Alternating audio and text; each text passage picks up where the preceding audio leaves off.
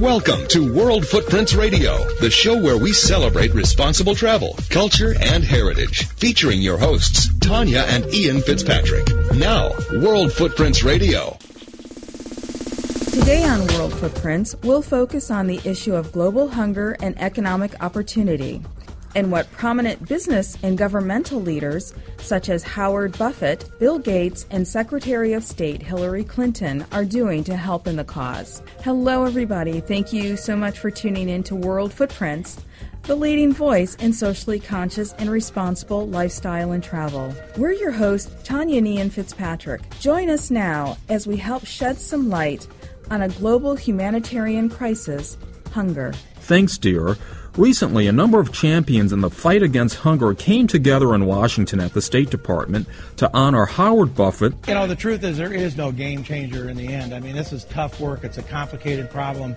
And Bill Gates. You know, whether you look at uh, the nutrition needs that, if they're not fully met, mean that a child doesn't develop their full potential and uh, the kind of economic impact that has. And what their foundations are doing to eradicate hunger. Vice President Joe Biden talks about the Obama administration's Feed the Future initiative and its fight against global famine. Feed the Future is about restoring the basic dignity that comes from being able to feed your own family without having to turn to anyone for help. In the U.S., a strong public private non governmental partnership is behind the Purchasing for Progress program that promotes smart farming in famine zones. And we'll hear from former U.S. Agriculture Secretary and Congressman Dan Glickman, U.S. Aid Director Dr. Rajiv Shah, and Cargill Chairman and CEO Greg Page on this life saving program. And clearly, the world could grow the calories it needs. It does already. We just don't distribute them well. Secretary of State Hillary Clinton joins the honorees and the World Food Program's Executive Director, Josette Sheeran, in a conversation on the role the world's women will play in fighting famine. Those of us who work and care about this area know, which is if you don't focus on women, if you're trying to improve uh, agricultural production and really the whole chain in access and affordability, we're not going to be successful. This is World Footprints with Ian and Tanya Fitzpatrick. Visit us and connect with us at worldfootprints.com. A stain on the conscience of the world and obscene were just some of the words Vice President Joe Biden used to describe the world's famine crisis in his speech at the State Department before the World Food Program's USA McGovern Leadership Award ceremony to honor Howard Buffett and Bill Gates.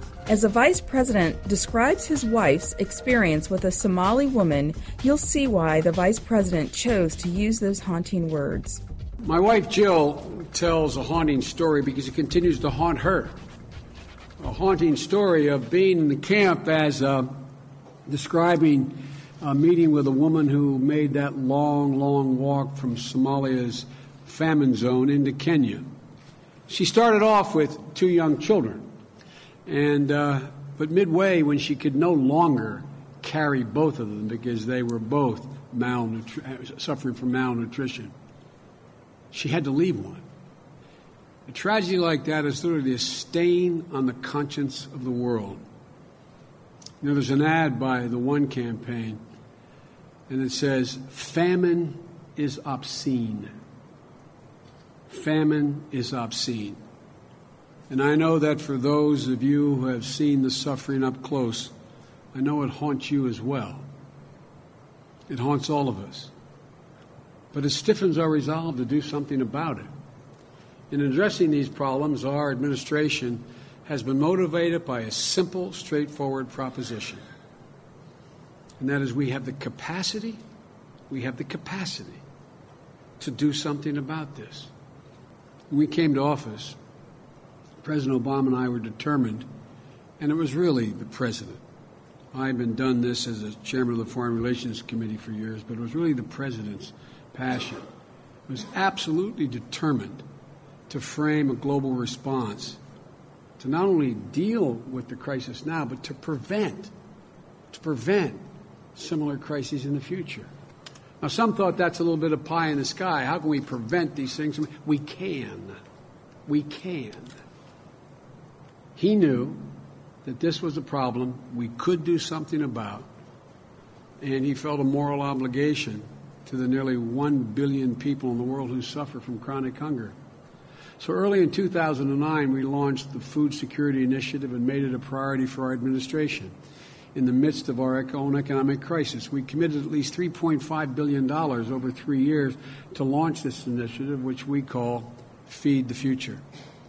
And the rest of the international community pledged another 18.5 billion. And we continually urge our partners and our friends up in the Hill to do even more. Feed the Future is about restoring the basic dignity that comes from being able to feed your own family without having to turn to anyone for help.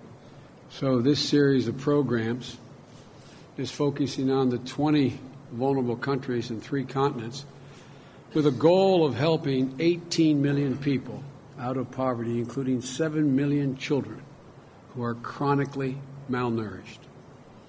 These plans are focused not just on today's desperate needs, but on anticipating and preventing tomorrow's challenges with programs that emphasize nutrition, research and development, and conservation, and that unleash the productivity of women.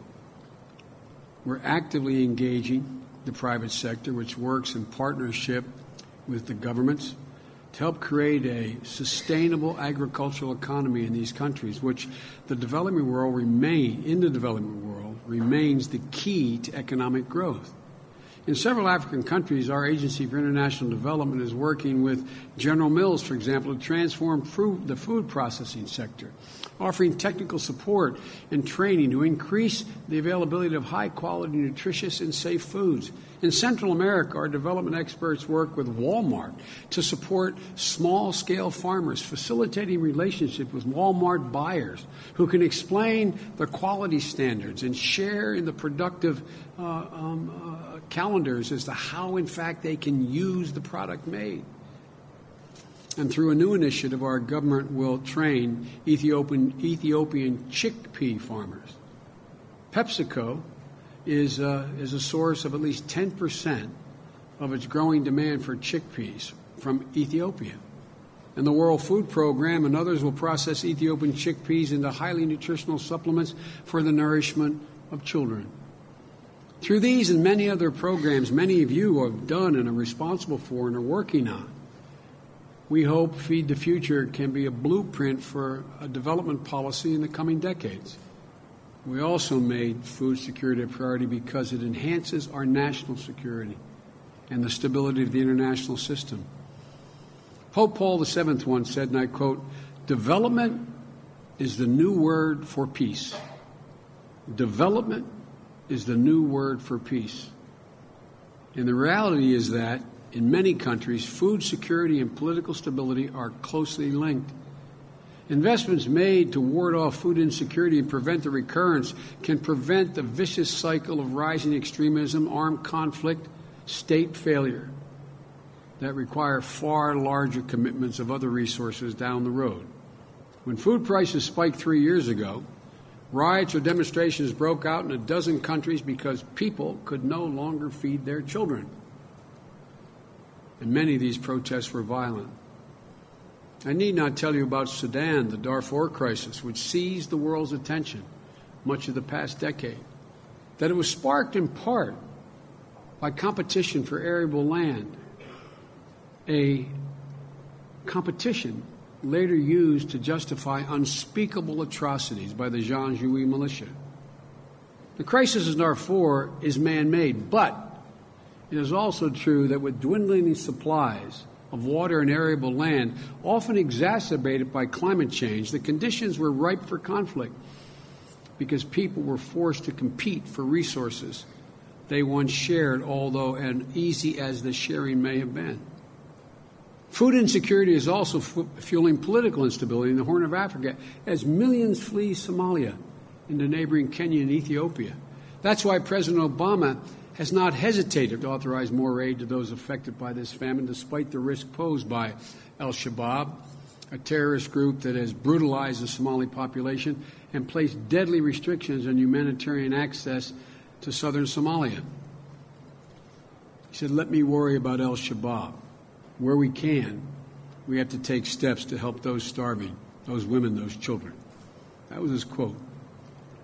Al Shabaab terrorists did not create the food crisis, but they have made it far worse.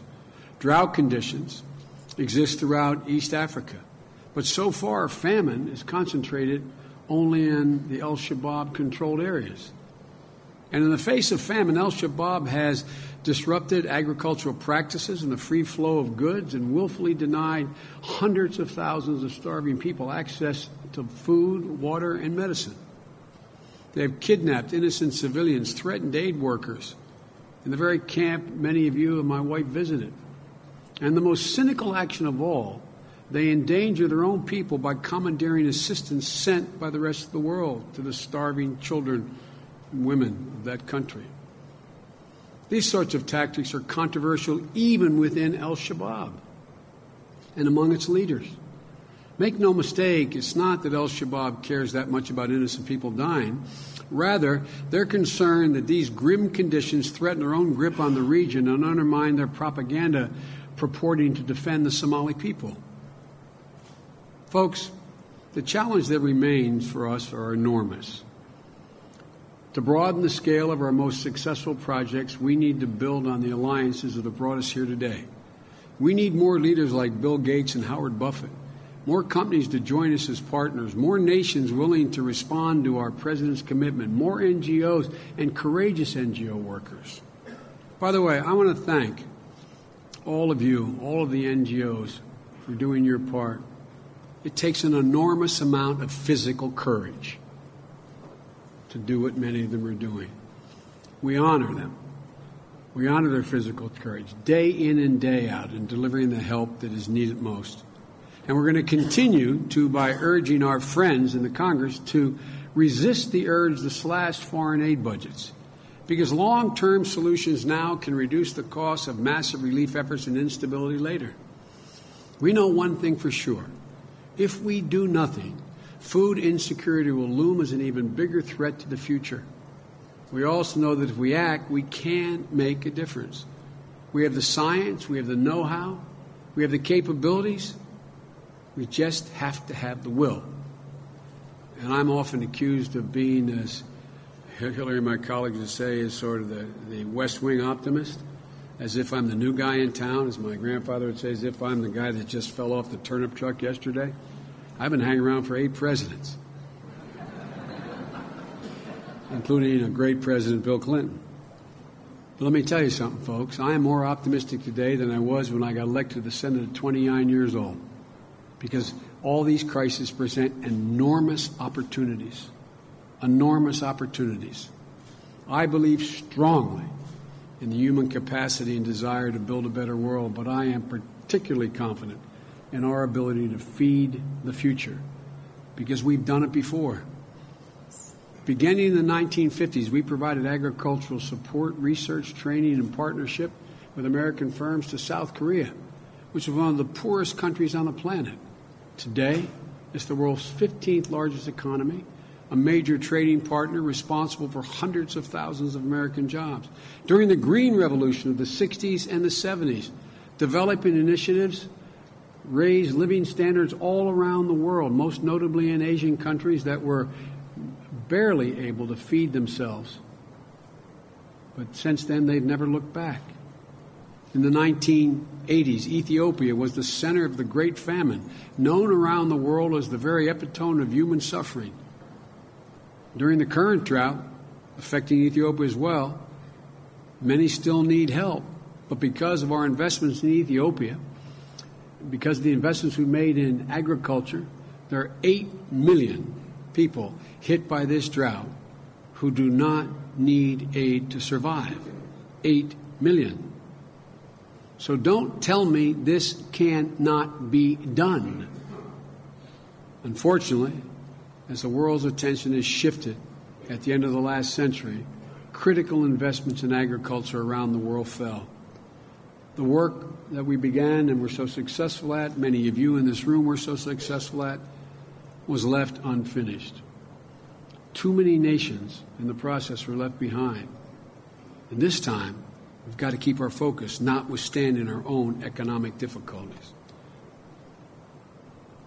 You know, uh, Norman, sometimes called the, uh, the Green Revolution, the Green Revolution founder, said, quote, if you desire peace, cultivate justice, but at the same time, cultivate the fields to produce more bread, otherwise there will be no peace. Many in this room have picked up that mantle and are carrying it forward with distinction and with a passion that is observable. And in doing so, you're fostering a world that is more just and peaceful, and in turn, a nation, ours and others, that is more secure. Thank you all for what you do. Thank you for your support, and thank you for listening. It was an honor to be here today, and, and may God protect our troops. Thank you all so much. Coming up, a roundtable of some of the USA's top leaders in the global hunger fight. Clearly, the world can grow the calories it needs. It does already. We just don't distribute them well. Next, as World Footprints Radio continues. Hi, my name's Jennifer Jones, and I'm from Glasgow in Scotland. I love listening to the World Footprints Radio show online. Attention shutterbugs! If you have some great travel photographs in your collection, enter them today in the World Footprints Travel Photo Contest for a chance to win great prizes. It's free and easy. All you have to do is like us on Facebook and then enter the contest page to submit up to four of your best travel photographs. Then start recruiting your family and friends to vote for you. The top vote getters win great prizes, so hurry because the chance to enter closes soon. Did you know that World Footprints has something for everyone? From great radio shows with celebrity guests and the latest travel news and information to dynamic travel deals and more. Make WorldFootprints.com your first stop. Also, don't forget to visit the travel marketplace for sales on travel essentials and services. Hi, my name is Jeannie. I am from Fiji. I love listening to World Footprints Radio. And now, more of World Footprints Radio with your hosts, Tanya and Ian Fitzpatrick. Welcome back to World Footprints. I'm Tanya Fitzpatrick. The fight to end global hunger has brought together public, private, and non governmental players in the U.S. Former U.S. Agriculture Secretary and Congressman Dan Glickman, USAID Director Dr. Rajiv Shah, and Cargill Chairman and CEO Greg Page came together to talk about cooperation in the fight against famine. First, Dan Glickman on helping the small farmer in the famine fight. Uh, certainly, uh, helping the small farmer is, is a direct antidote to ending poverty, and poverty is the primary reason why hunger exists and why uh, all sorts of economic and political dislocation exists. So, uh, helping uh, smallholder farmers, particularly women farmers in the developing world, is a critical part of rebuilding the basic infrastructure of agriculture so people can feed themselves. Howard Buffett on the topic. I would say that uh, there isn't any way to do it without small farmers. Um, first of all, with the several billion small farmers across the developing countries, uh, most of them, many of them, suffer periods of hunger. Uh, they experience food insecurity. So the very basic thing that you can do is bring those farmers up to a level where they are food secure themselves. And it's it, to us in this country, uh, in a sense, it's almost hard to think of a farmer that can't feed his family. Uh, where our farmers feed 155 people a day, but um, that is the fact. And so they absolutely have to be there, a critical link in reaching global food security.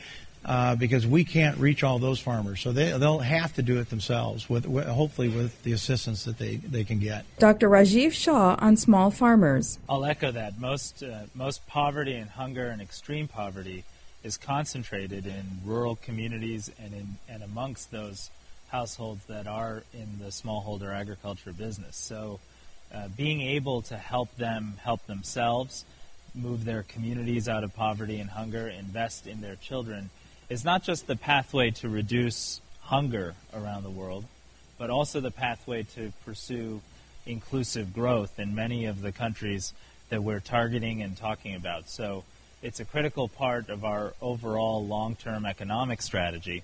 as well. Greg Page on the local nature of agriculture and the need to get farmers in famine zones income from farming. Agriculture is a very, very local business, and so to feed the world without enhancing the productive role of small farmers is, very impractical. I think the second thing is to realize that to deal with producing more calories without dealing with rural sociology is half of a victory. And clearly, the world could grow the calories it needs. It does already, we just don't distribute them well. But to grow the world's calories in the most appropriate way is to simultaneously deal with the need agronomically to produce the calories, but also to deal with the rural sociology and the production system that is used. I think the final thing is the need within the smallholder world to have revenue or income adequacy as a foundation, along with the need for technology and agronomic support. But without income surety, it's really unlikely that the role of the small farmer can be what it needs to be in an appropriately balanced food world. Certainly, in the case of income, income adequacy, if you look across the globe and see where agriculture has evolved more effectively, where the Borlaug Green Revolution took place, it was by and large in countries where farmers were given some surety about revenue from year to year. So whether it was in Mexico, where they've had income support for many years, it's not an issue of picking that exact right price, but it is the role of institutions and governments in ensuring through both property rights and income adequacy that a farmer will reinvest for the future. If a farmer grows a crop and has the good fortune to have great weather, and as a result gets a terribly diminished price, they're discouraged from putting the kind of infrastructure in place that will ultimately feed 7, 8, and 9 billion people. Here's Dan Glickman on the role U.S. government has in crafting workable solutions. You know, there's a, there's a lot of pieces of this. Uh, what we've learned is, is that it's more than just governments, although governments are critical, particularly when there's starvation and hunger. I'm reminded I brought with me this quote from O. Henry. He says, Love and business and family and religion and art and patriotism are nothing but shadows of words when a man is starving. And all, that always struck me that the first thing you have to do is to make sure you deal with the humanitarian crises that are out there.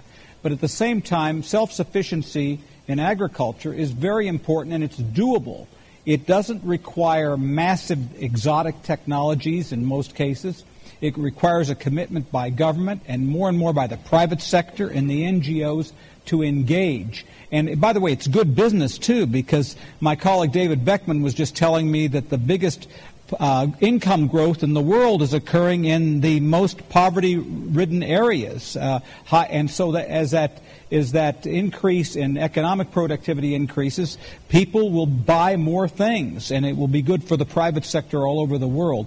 But it requires a combination of public and private sector and NGO and technology investments that in the very small investment that the United States government makes around the world to help people pull themselves out of poverty is one of the greatest investments we can make for our national security, as the Vice President said, but also for the economic and political security of these countries. Howard Buffett feels strongly about new ways of thinking, such as purchasing for progress, a way of buying from local farmers for famine relief programs. First of all, we have to take risk. Um, and what I mean by that is we have to quit thinking like we have for 30 years. Uh, we have to think differently. We have to have a new paradigm. Uh, the amazing thing, uh, I think, today is we have the commitment to do this. And, and I, I, mean, obviously, I'm paying more attention to it today than I ever did. But uh, in my lifetime, there's never been this kind of commitment, I don't think. Uh, in my adult lifetime, uh, the secretary has made it her mission. Raj is a great person to try to carry that mission out. Um, but what we have to do is realize that we can't think that our, our, the, our way of doing things are always the solutions for somebody else. And we have to change that paradigm. And uh, that will mean a lot of things, longer than what I can say here today. But uh, it will involve uh, innovative projects like P4P that can get farmers into markets. It'll also depend on um, older ideas that still work, uh, to Greg's point earlier, which is food for work or food for assets. Uh, I've seen those programs transform communities. So it's going to take from one extreme to the other. But what this country has to do is take a leadership role and be willing to take some risk and try things that are not necessarily proven, but may or may not work. Those that fail, that's fine. Go on to the next one. What we've invested in in most of our life in this country has been corn, soybeans, rice, the staples that we know, okay? Africa is about many other crops, okay? A lot of people call them orphan crops. There are a lot of local crops, and we don't invest in them because they're not popular or maybe because we don't even know that we need to be investing them in certain areas.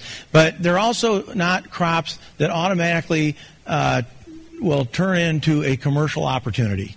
Uh, but that's that's the role government has to play is they have to fill in those blanks, fill in those holes. Um, and so one of those things we need to do is we need to look at different crops, different production systems. Africa has the most weathered soils in the world. Okay, they got, they kind of got the short end of the stick when when the glaciers moved off.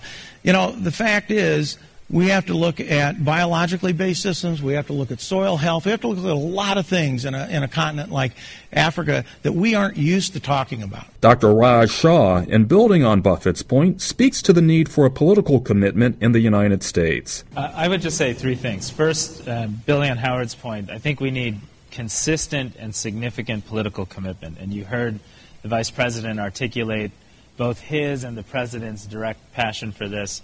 This is a group and this is a building that is well aware of Secretary Clinton's absolute insistence that we get this done. And I would also point out that uh, Congressman McGovern was here, but also Representative McCollum, and there are a number of leaders in both parties that are just so eager to see this effort succeed. So continuing to nurture and maintain and not take for granted that level of political commitment is going to be absolutely necessary to be successful. Second, as Howard also said, we have to do things differently. The one I'd point out is we've probably spent too long in this field not adequately recognizing the role of the private sector, the role of systems that do bring price consistency and market incentives to uh, the systems that define agricultural production in developing parts of the world. And we now, we're today here celebrating an innovative solution to that that we can really build off of. We need more of those innovations and more partners like Greg to work with to make that real for not just millions of people, but tens of millions, hundreds of millions of people. And third, I think we have to measure and report on results in a, just a more clear and simplistic way. We crafted the goal of Feed the Future as moving 18 million people out of poverty and hunger, 7 million children out of a state of chronic malnutrition. So we had a simple, identifiable, reportable metric because I, I really believe firmly that the American people have the capacity to support these investments if we can demonstrate results. And, and that's a big if. It's one we're absolutely committed to and it's one that I think will make ultimately the difference between success and failure. As the roundtable wraps, here are Page, Glickman, and Dr. Shah on strong governmental policies and the need for America to be engaged on the famine issue as a key to national and global security. First, Greg Page on the role free trade can play. In addition to those mentioned, I think one important role the U.S. has played that will ultimately be critically important to feeding the world most economically is free trade that as a result of the price signal, a country like Zambia this year will have nearly a million ton surplus of grain to be marketed.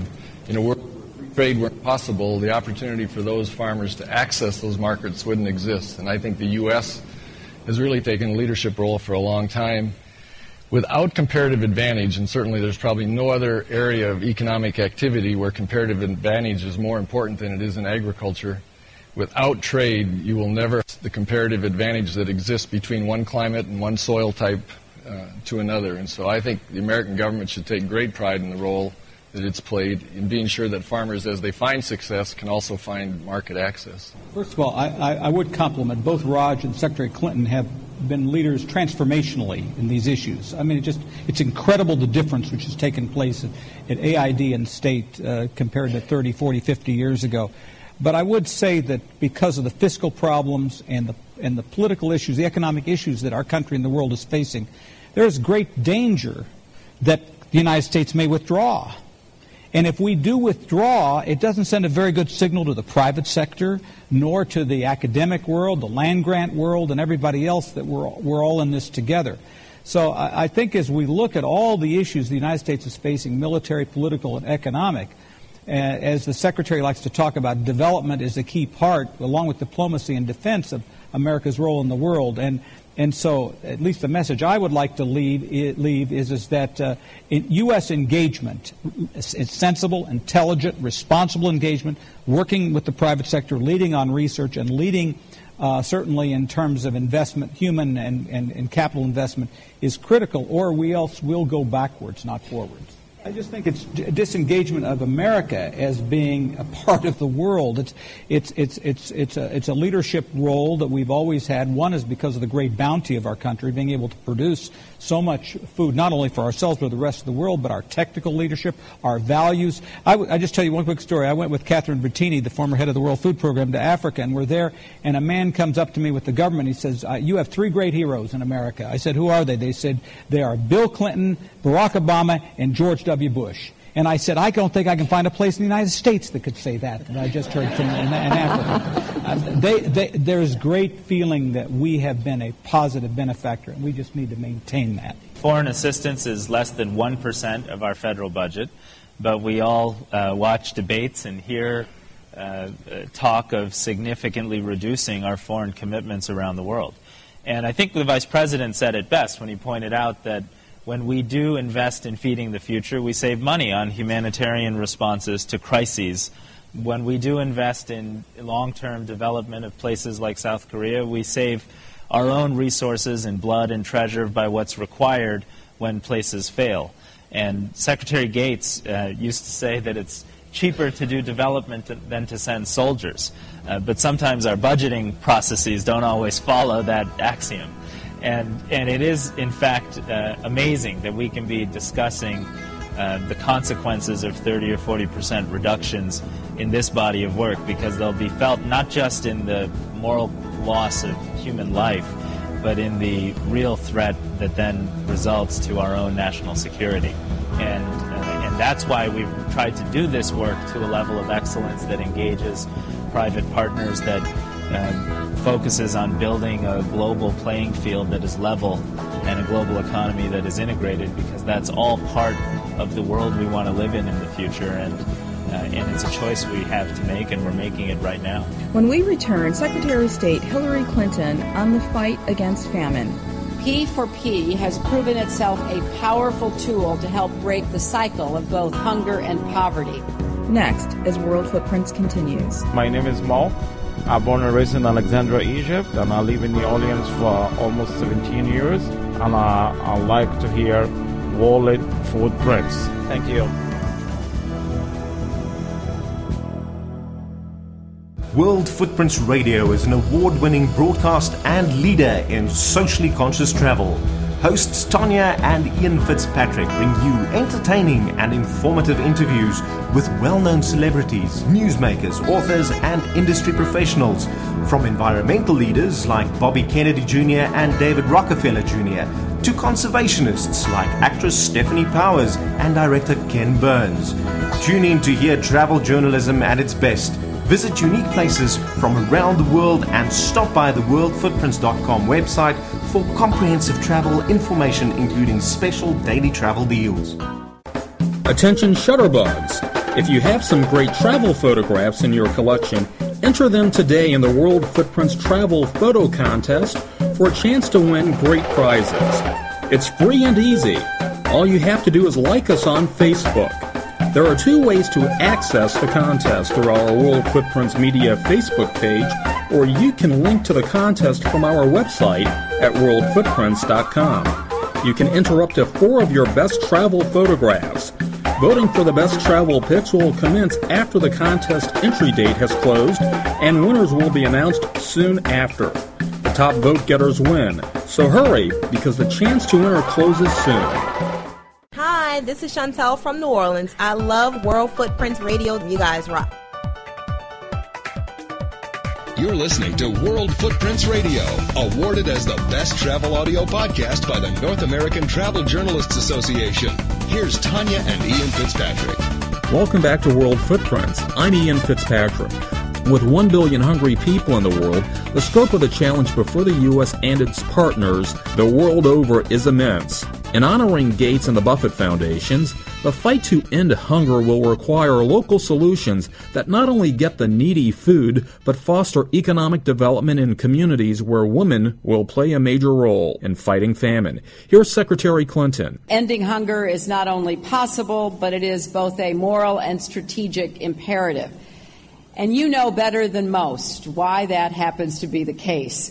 Uh, not only will millions of lives be saved, but we will also promote stability and prosperity and security. Now, with us are a number of the leaders in the fight against global hunger. Uh, we're going to hear from uh, three of them in just a minute. Of course, Bill Gates, Howard Buffett, and Josette Sheeran. And also, you've already heard from, or perhaps you have spotted in the crowd, uh, Dan Glickman and Greg Page. And I want to once again thank Richard Leach for his work in promoting uh, this important uh, event and the incredible commitment that it represents. I want to thank Raj Shah for his leadership and passion about uh, this issue as well. Um, we heard uh, from the Vice President earlier, and I was delighted that he could join us. He came not only because of his commitment to the issue, but because Hunter Biden will be the next chair. And that, I think, says uh, a great deal about the importance that this issue has to the Biden uh, family. Um, so there are many of you who are part of this amazing effort that is represented by the World uh, Food Program's USA uh, uh, commitment and uh, all of you who are part of making its work happen. I have the very pleasant task of not only introducing two people who need no introduction, but formally uh, providing them with an award that I was honored to receive last year on behalf of the Obama administration's efforts uh, in our, uh, our effort to try to coordinate and focus our uh, nutrition and food security and emergency response uh, programs. The focus that they have brought to individual smallholder farmers has been really uh, a change agent in the world of fighting uh, hunger and improving food security. Uh, everyone knows that 60 to 70 percent of the world's farmers uh, labor on small plots, uh, primarily for themselves and their families, with the hope that there will also be uh, some left over for the purpose of uh, increasing their incomes. Now, the Gates Foundation has focused on research and development to improve the yield of staple crops upon which much of the world depends. And they do work to strengthen farmers' access to markets and help countries improve their agricultural policies to encourage uh, widespread economic growth. And I'm especially grateful that uh, the foundation makes sure every grant supports an optimal role for women because fostering uh, women in agriculture is one of the most effective ways to increase production and nutritional outcomes. Similarly, the Buffett Foundation supports groundbreaking research to improve soil health, including through the use of no tillage farming. Uh, Howard Buffett is encouraging people to think about a brown revolution that will do for Africa what the green revolution did for India and Southeast Asia and he is a tireless advocate for localized solutions that combine better seeds with appropriate techniques that can benefit smallholder farmers. Both foundations uh, try to make the most of their investments. Together with the World Food Program, the organizations help launch the Purchase for Progress program, or P4P. Now, P4P buys food locally, so the World Food Program's aid benefits both families in need and nearby farmers. And in just three years, P4P has proven itself a powerful tool to help break the cycle of both hunger and poverty. The United States is a leading partner in these relief efforts, and thanks to the USAID funded Famine Early Warning Systems Network, we were able to pre position food aid and respond quickly. We've already committed almost $650 million for food and humanitarian assistance. And today I am pleased to announce that we are providing an additional $100 million, primarily in food assistance for drought affected areas in Ethiopia, Kenya, and Somalia. And this new funding will help us reach more people and support our humanitarian commitment well into 2012. So we are trying to address hunger on all fronts, providing emergency aid, building resilience, investing in solutions that will have lasting effects, seeking innovations that will help us mitigate crises now and in the future. And in our efforts, we are absolutely dependent upon our partnerships from the private and philanthropic sectors. Uh, now, we will be discussing this in our uh, discussion, although I told Josette, Bill, and Howard that I wanted to listen more than talk because they're the ones on the front line actually delivering uh, what we hope to see make a difference. But it now is my great honor to present Bill Gates and Howard Buffett with the 2011 George McGovern Award for Leadership in the Fight Against Hunger. Um, I'm going to congratulate you both. You're not going to have to get up. Uh, these beautiful awards are here for you to be able to take on your way out. But congratulations to you both, and thank you for what you're doing. Josette Sheeran on why the World Food Foundation exists. This is the 50th anniversary of the creation of the World Food Program. Uh, it was created with the idea that peace cannot be built on an empty stomach after the experience of a war ravaged Europe was stalked by hunger and malnutrition, and the power of interventions to transform countries and stability. And it's still going strong, but it's been rare in our history that we've seen a foreign minister and then presidents and prime ministers get behind the fight for the hungry and then such transformational business leaders as this. Here's Bill Gates describing how the Gates Foundation is fighting famine around the world. And for our foundation, as we looked at what the great inequities are, uh, we really kept coming back to health and agriculture as the two that, that top the list. You know, whether you look at uh, the nutrition needs that, if they're not fully met, mean that a child doesn't develop their full potential and uh, the kind of economic impact that has, or if they have, you know, childhood diseases, and that tends to interact with, uh, you know, if you have diarrhea, you have malaria fevers, you're not getting enough uh, food, uh, that makes things even tougher. It raises the chance of dying. It uh, raises the chance that uh, you'll have some lifelong disability. And we were able to see that um, if you can raise these incomes, uh, then uh, farmers will choose to send their kids to school. Um, and it, it, changes livelihoods very quickly. I think it's a World Bank study that said of all the different development dollars, the one that has the most immediate impact on uh, poverty reduction is investment in agriculture. Now, of course, there's a time scale here. There's the acute needs, like we're seeing in the Horn of Africa right now, that are very, very important, and, and WFP takes the lead on those and does a fantastic job. You know, then there's the, the longer term issues of creating the seeds, uh, the soil improvements, the delivery systems, uh, so that farmers can have this increased productivity. And I was pretty stunned to see the gap in productivity uh, between different locations uh, within Africa or between Africa and the United States. Uh, and so the potential really is there.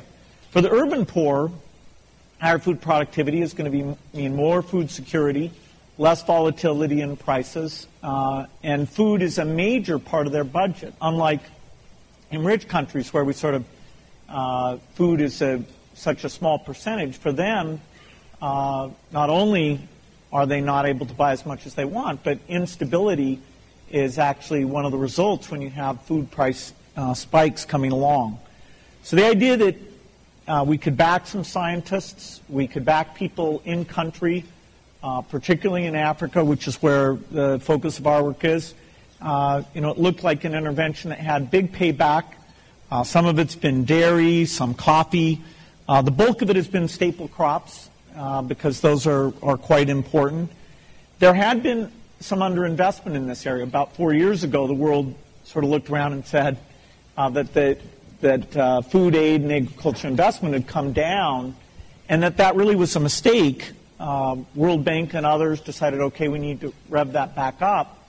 You know, and, and so a lot of energy's been put into it. Unfortunately, it comes at a tough time for increasing these amounts, but some new uh, money is, is has come into it, and I'm you know quite optimistic uh, that we can raise productivity and have uh, pretty dramatic effects because of that. Here's Howard Buffett on why self interest should drive any political leader to act to fight hunger. A hungry country doesn't do very well. And um, so I think that at some point, anybody that has much of an IQ in a leadership position figures out that they're going to have a problem. And we've seen it really surface uh, in the last two or three years with uh, 30 countries having food riots uh, we've seen a lot of activity, even more recent, uh, again recently, um, and I, I, think it's just self-preservation at some point. So I think there's a self-interest that drives it. Um, how we got involved in agriculture is a little less sophisticated than how Bill got involved in it. Uh, but I remember back in 1992, uh, uh, Dennis Avery said to me, "You know, Howard, no one's going to starve to save a tree." And I thought about that for a little bit, and I had been going around the world uh, very engaged in conservation. And all of a sudden, I stopped looking. When I was on the Serengeti, I, I thought, you know, I'm going to go meet these leaders of the villages. I'm going to see what their problems are. And so Dennis's statement drove me in a very different direction. And then we spent about a decade funding programs a certain way that is more the traditional development way.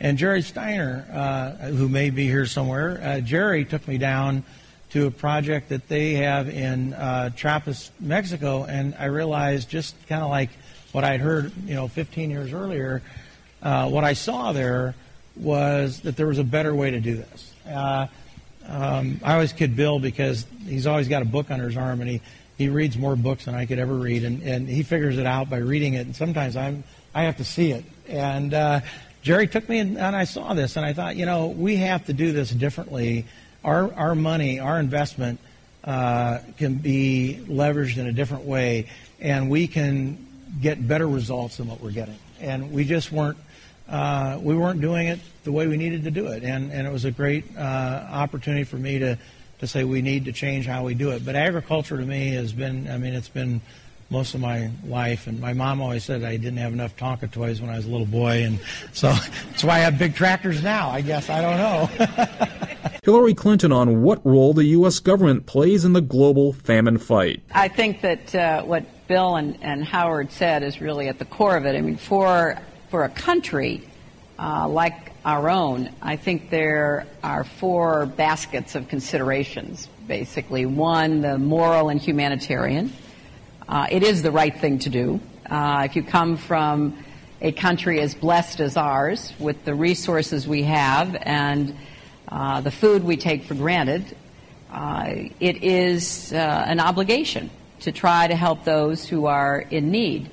Um, secondly, the security and strategic considerations uh, that are certainly evident as you uh, listen to both Bill and Howard. The fact that you know hungry people and hungry countries and poorly managed agricultural uh, systems lead to all sorts of problems that not only cause misery within, but very often uh, without as well. So you have refugee flows, you have uh, poor agricultural practices that destroy topsoil, create erosion, uh, accelerate the impact of climate change, uh, cause conflict, uh, as the vice president said earlier, Darfur, which is a classic conflict between pastoralists and herders.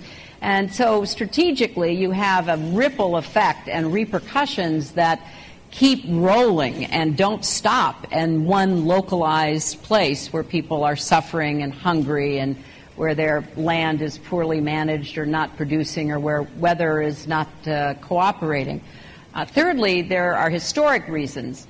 You know, I'm very proud of the role that the United States played in the 60s and 70s with the Green Revolution in India and uh, elsewhere, uh, which had a tremendous impact on creating the conditions for people to take care of themselves uh, with the right investments and the right inputs and tools.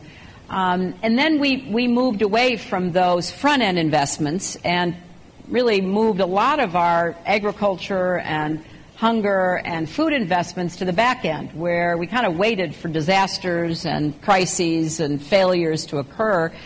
And when this administration came in, we, we thought, you know, that doesn't add up. I mean, we ought to get back into the business of helping to improve agriculture, focus on who produces most of the food, recognizing that we're going to have to produce about, uh, last figure I saw, 70% more food in the next 20 or 30 years to keep up with population growth and to make it affordable and accessible. Um, and then the final considerations are the pragmatic, practical ones, is we know how to do this. I mean, we do have a lot of really good knowledge and skills that can be shared if we go about it in the appropriate way. With global food aid programs buying much of the food that goes to fight hunger, Purchasing for Progress seeks to involve the very farmers who would otherwise go hungry because of an inability to connect with markets to sell their crops, which is why Buffett and Gates were attracted to this paradigm shifting food aid program as Howard Buffett explains. Well, you know, patience isn't in my vocabulary, but um, I think, uh, you know, for me, it kind of evolved. Uh, spending a little time in Guatemala with Willem, spending a little time in Zambia with David Stevenson, both country directors of WFP, uh, seeing very similar activity to this. And as I said earlier, you know, Josette, uh, it took the leadership at the top of WFP to make it happen. And um, it wasn't very hard for me to figure out that this was a great idea. It didn't take me too long to see that this was something that we should support. One of the things that we struggled with for a long time was um, as we supported projects, we could never see or figure out what's the exit strategy. I mean, what, what gets us when we leave, you know, we go home, the money's gone. Um, and slowly I realized that uh, I'm a slow learner. Um, but I realized that, you know, the market is an incredible exit strategy. And with WFP's ability to leverage the purchasing, um, we could really have an impact on not just large numbers of farmers, but we might be able to set up a model that, with certain modifications, could be transferred to different parts. And it truly moves farmers into um, a competitive environment with the tools so that they can compete long term. So when I saw all of that, uh, it wasn't very hard for me to think this is something we really should be supporting. Bill Gates on the power behind the idea of purchasing for progress. Yeah, I totally agree with that. The, the thing we saw is that when you look at food aid, you want to be as responsive as possible. And so having all of it come from many thousands of miles away isn't uh, to shouldn't be your only source for that food. And increasing aggregate demand in Africa uh, for the farmers who are doing well seemed like a very positive thing. But I think the, the biggest thing is more qualitative, which is that a lot of the smallholders, in terms of uh, how they store their, their output, uh, how they maintain the quality of that output, have not, nobody's worked with them so that they can sell into the, the bigger markets. And if you take the rice market in Nigeria, Nigeria is a gigantic importer of rice. Uh, they actually have a goal over the next four years to uh, not to be able to be self-sufficient in rice, and they should be if you just looked at the acreage they have. But a lot of it is that uh, the post-harvest processing, the kernels get broken, they get a lot of dirt and sand in with the rice, and compared to the almost perfect rice coming out of Asia, uh, there's not a willingness to buy it. And so having a sophisticated buyer like WFP, who because of the funds from the Buffett Foundation and ourselves could go in there and take the time to help either create cooperatives or to uh, work with them, make a commitment so that they can buy the equipment or invest in new storage techniques. Um, even when WFP is not there as a buyer, these people have learned how to sell into a much broader market. And that's a great thing for Africa. It's a great, great thing for these farmers. And we certainly have seen, even in these first few years, uh, some significant success in, in uh, drawing farmers into commerce that were not, not participating before. Secretary Hillary Clinton on why Purchasing for Progress focuses on women in agriculture, who not only comprise the largest labor source in agriculture, but rarely make the decisions in many of the famine stricken places. I recall when you started this emphasis uh, with P4P and both the Gates and the Buffett Foundation's uh, requirement that half the recipients be women, there were, there were a lot of people who said, why? Why would you why would you make that? That seems like political correctness. And there was an enormous uh, lack of knowledge, I guess is the most polite way I can say it, about the fact that 60 to 70 percent of the people who labor in the fields are women. And they are an invisible part of the economy and certainly of agricultural production. I'm sure that Bill and Howard have had the same experience I've had in talking with, you know, ministers of this, that, and the other in many countries and talk about focusing on women smallholder farmers. I really give the three people up here and their able teams a lot of credit for helping to push into greater visibility what those of us who work and care about this area know, which is if you don't focus on women, if you're trying to improve uh, agricultural production and really the whole chain in access and affordability, we're not going to be successful. So uh, it's not only the smart thing to do, it's the right thing to do, and it is harder to empower women. Often they don't own the land that they farm. They're often pushed off the land if their husband dies, and they have no stake in it, even though it was their sweat labor that produced whatever was produced. They are not part of organizations. They are often denied other rights, like for credit or other kinds of support that are needed to be successful. And so anything we can do to raise their visibility and make them be seen as valued partners uh, in countries where we are working is going to be beneficial to the overall project's uh, possibility of success. Howard Buffett on the role of women. Somebody asked me today, earlier, what's the game changer on this issue? And I tell you, the game changer is put a woman in charge of every country. Uh, they're,